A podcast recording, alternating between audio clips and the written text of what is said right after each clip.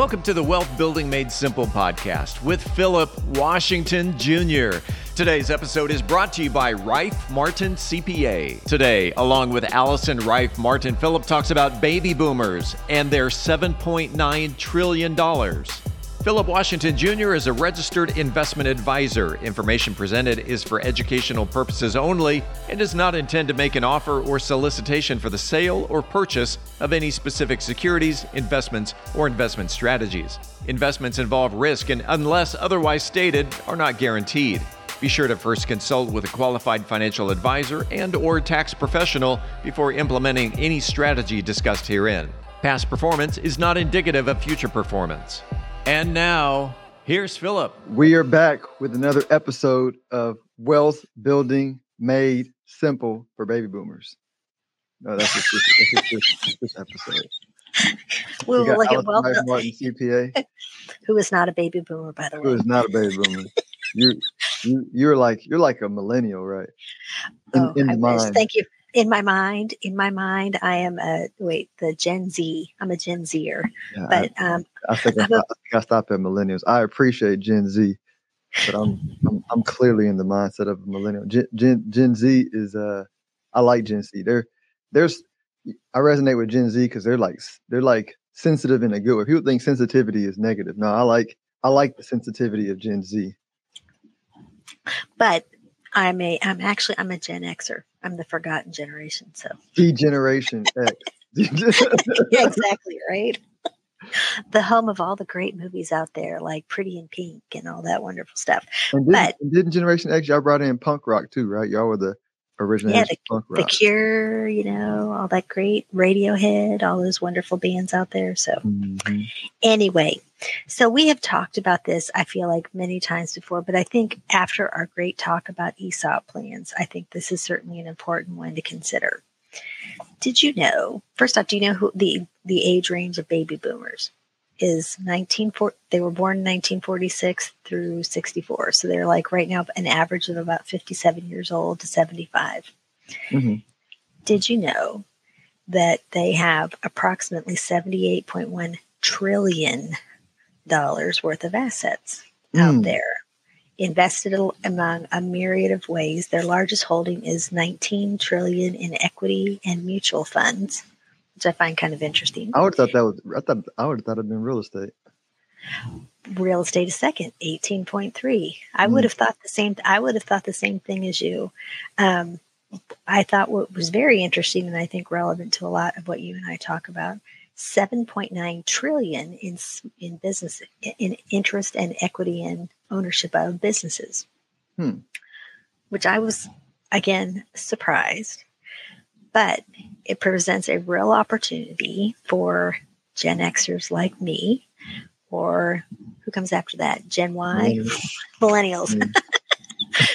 who and especially i think you know the the pandemic as we've talked about before brought open the idea of going out on your own you know opening up your lo- taking your business not working in a corporation anymore you know. So hence the reason we're starting to see biggest investment in small to medium sized businesses ever here is a an awful lot of businesses that are worth an awful lot um, what's the opportunity for me to either buy them, have them transition to me as from like my mom or dad, or, you know, what do we need to think about?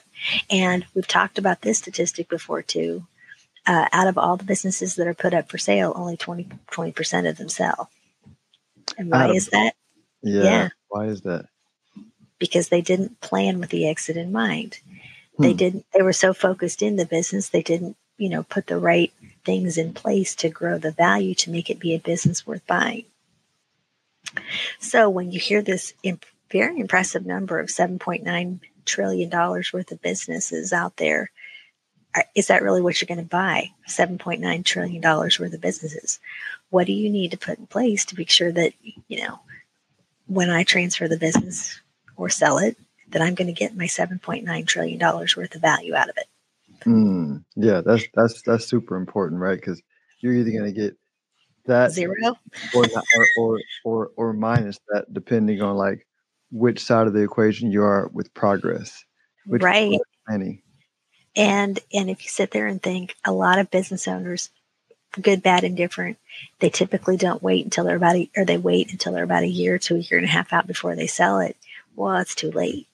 Mm-hmm. You need to have been focused when you started the business. And that's very hard to do because, again, we're so focused in it, we don't have time to focus on it. What's Yeah. a great way to allow you to focus on, on it is through um, what some would call the four intangible C's Mm, what are those?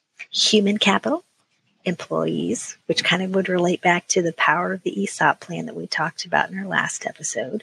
What's a great way to bring the best and brightest to help you grow and value, get the best value for your business?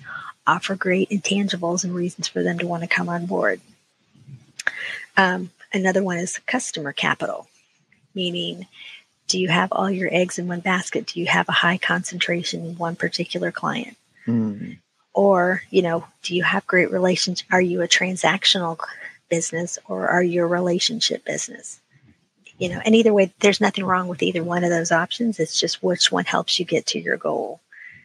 Social capital is effectively company culture and values. Are you living your values through your business? And then i think the most important one to me which would help you know make sure that we can get the most of the 7.9 trillion is structural capital meaning the processes you put in place to you know continually focus on bringing value to your business do you have you embraced technology like ai like you were talking about? Do you have standard operating procedures?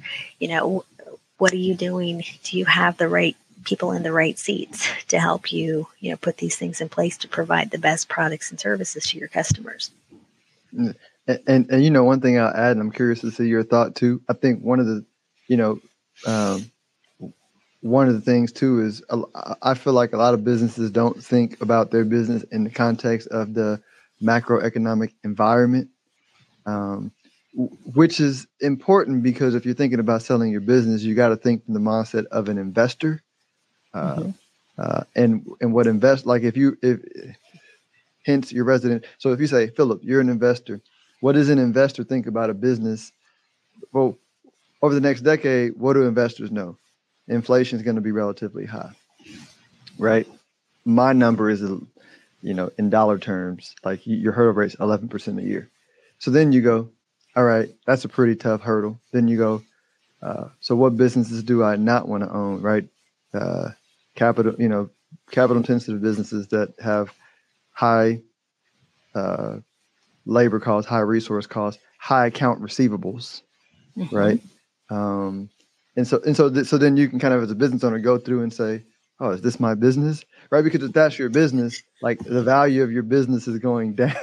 you know what I'm saying? Is is is, is going to go down, and, and it and I feel like it requires you to because there's nothing wrong with a capital intensive business if if you put it into your projections and then you're still able to make your hurdle rate, right? So I think it's super smart, like you're saying, to go spend money on hiring the best and brightest people, but you can't price them at today's labor rate because this is not the labor rate that is going to keep anybody. You got to price a higher labor rate into the analysis and then say the investments that we make, can we still beat the inflation rate uh, with these things, right? A lot of people are just putting their head in the sand and hoping. I'm like, now hope puts you in the category of taxi cab drivers.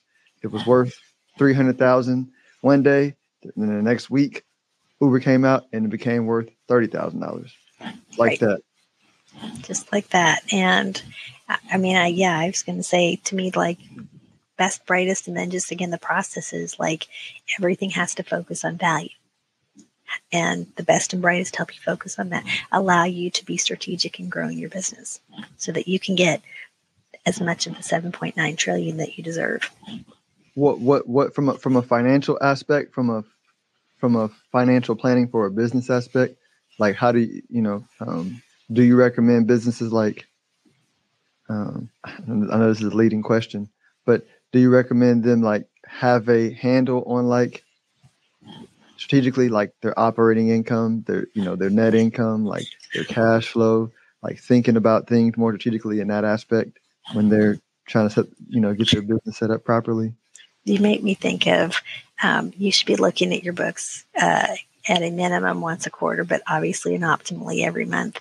Um, if you're not there's no point in having, you know, like not looking at your books is the same as not having them once a month. I mean, if you're not looking, how do you know if you're growing value if you don't know what your numbers are telling you? You know? Yeah. Yeah. And, and, and, how many business owners do you feel like are looking at their books the way an investor looks at it? That's, that's why I was using those numbers operating oh. income, net income, right? Cash flow. Like those are, those are textbook. If you're talking to an investor, like the rest of the stuff is important, but like that's what Allison does. She'll organize it. You need to understand the language of how she got to the numbers, right? Right. But like like those numbers and the story is telling is going to say everything to an investor. And if it's not speaking to you, then you're like, I feel like you're riding blindly towards some Ex- some abysmal ending of a story. And I do agree with you. You need to think like an investor who wants to buy my business. Well, everybody should want to because I put the right things in place. You know, like I know my numbers. I've got the best and the brightest. I've got, you know, I've got my my customers diversified enough so that I'm not relying upon one. I've got a great company culture that people want to come work for, um, and that custom and customers want to participate in, um, and then I've got the right processes in place. Absolutely. So, anyway, well, good good thing that the listeners of this Building Made Simple podcast has access to two of the most amazing people if they want to. yeah, exactly. So, and again, 2024 is going to be a kick butt year. That's all I can say. My, my, my, uh, I'm trying to think what's the slogan I saw my mom put on Facebook. It was like, uh, I'm gonna mess it up. 2024, the year for more. I'm just messing that up. My mom said it way better. I don't know what she said. I gotta look it up and see. I was gonna say 2024. Hear me roar that I run a great business. Let everybody know how they can reach you. If you'd like to hear it, I was going to say marketing is not my strength, so let me just say uh, that. Um, but you can reach me at my website, rifemartincpa.com, or you can email me at info at rifemartinaccounting.com, and I'd love to talk with you about uh, maybe getting some better taglines. Um, Here, look, I, I, found it. Ready for more in 2024. Yeah, see? Exactly. Mama Washington. Mama Washington can say it better than me. So, anyway, well, thank you for a great, another great episode, and I will see you next month. See you next month. Thanks, Allison. Thanks. Phillip Washington Jr. is a registered investment advisor. Information presented is for educational purposes only and does not intend to make an offer or solicitation for the sale or purchase of any specific securities, investments, or investment strategies. Investments involve risk and, unless otherwise stated, are not guaranteed. Be sure to first consult with a qualified financial advisor and or tax professional before implementing any strategy discussed herein. Past performance is not indicative of future performance.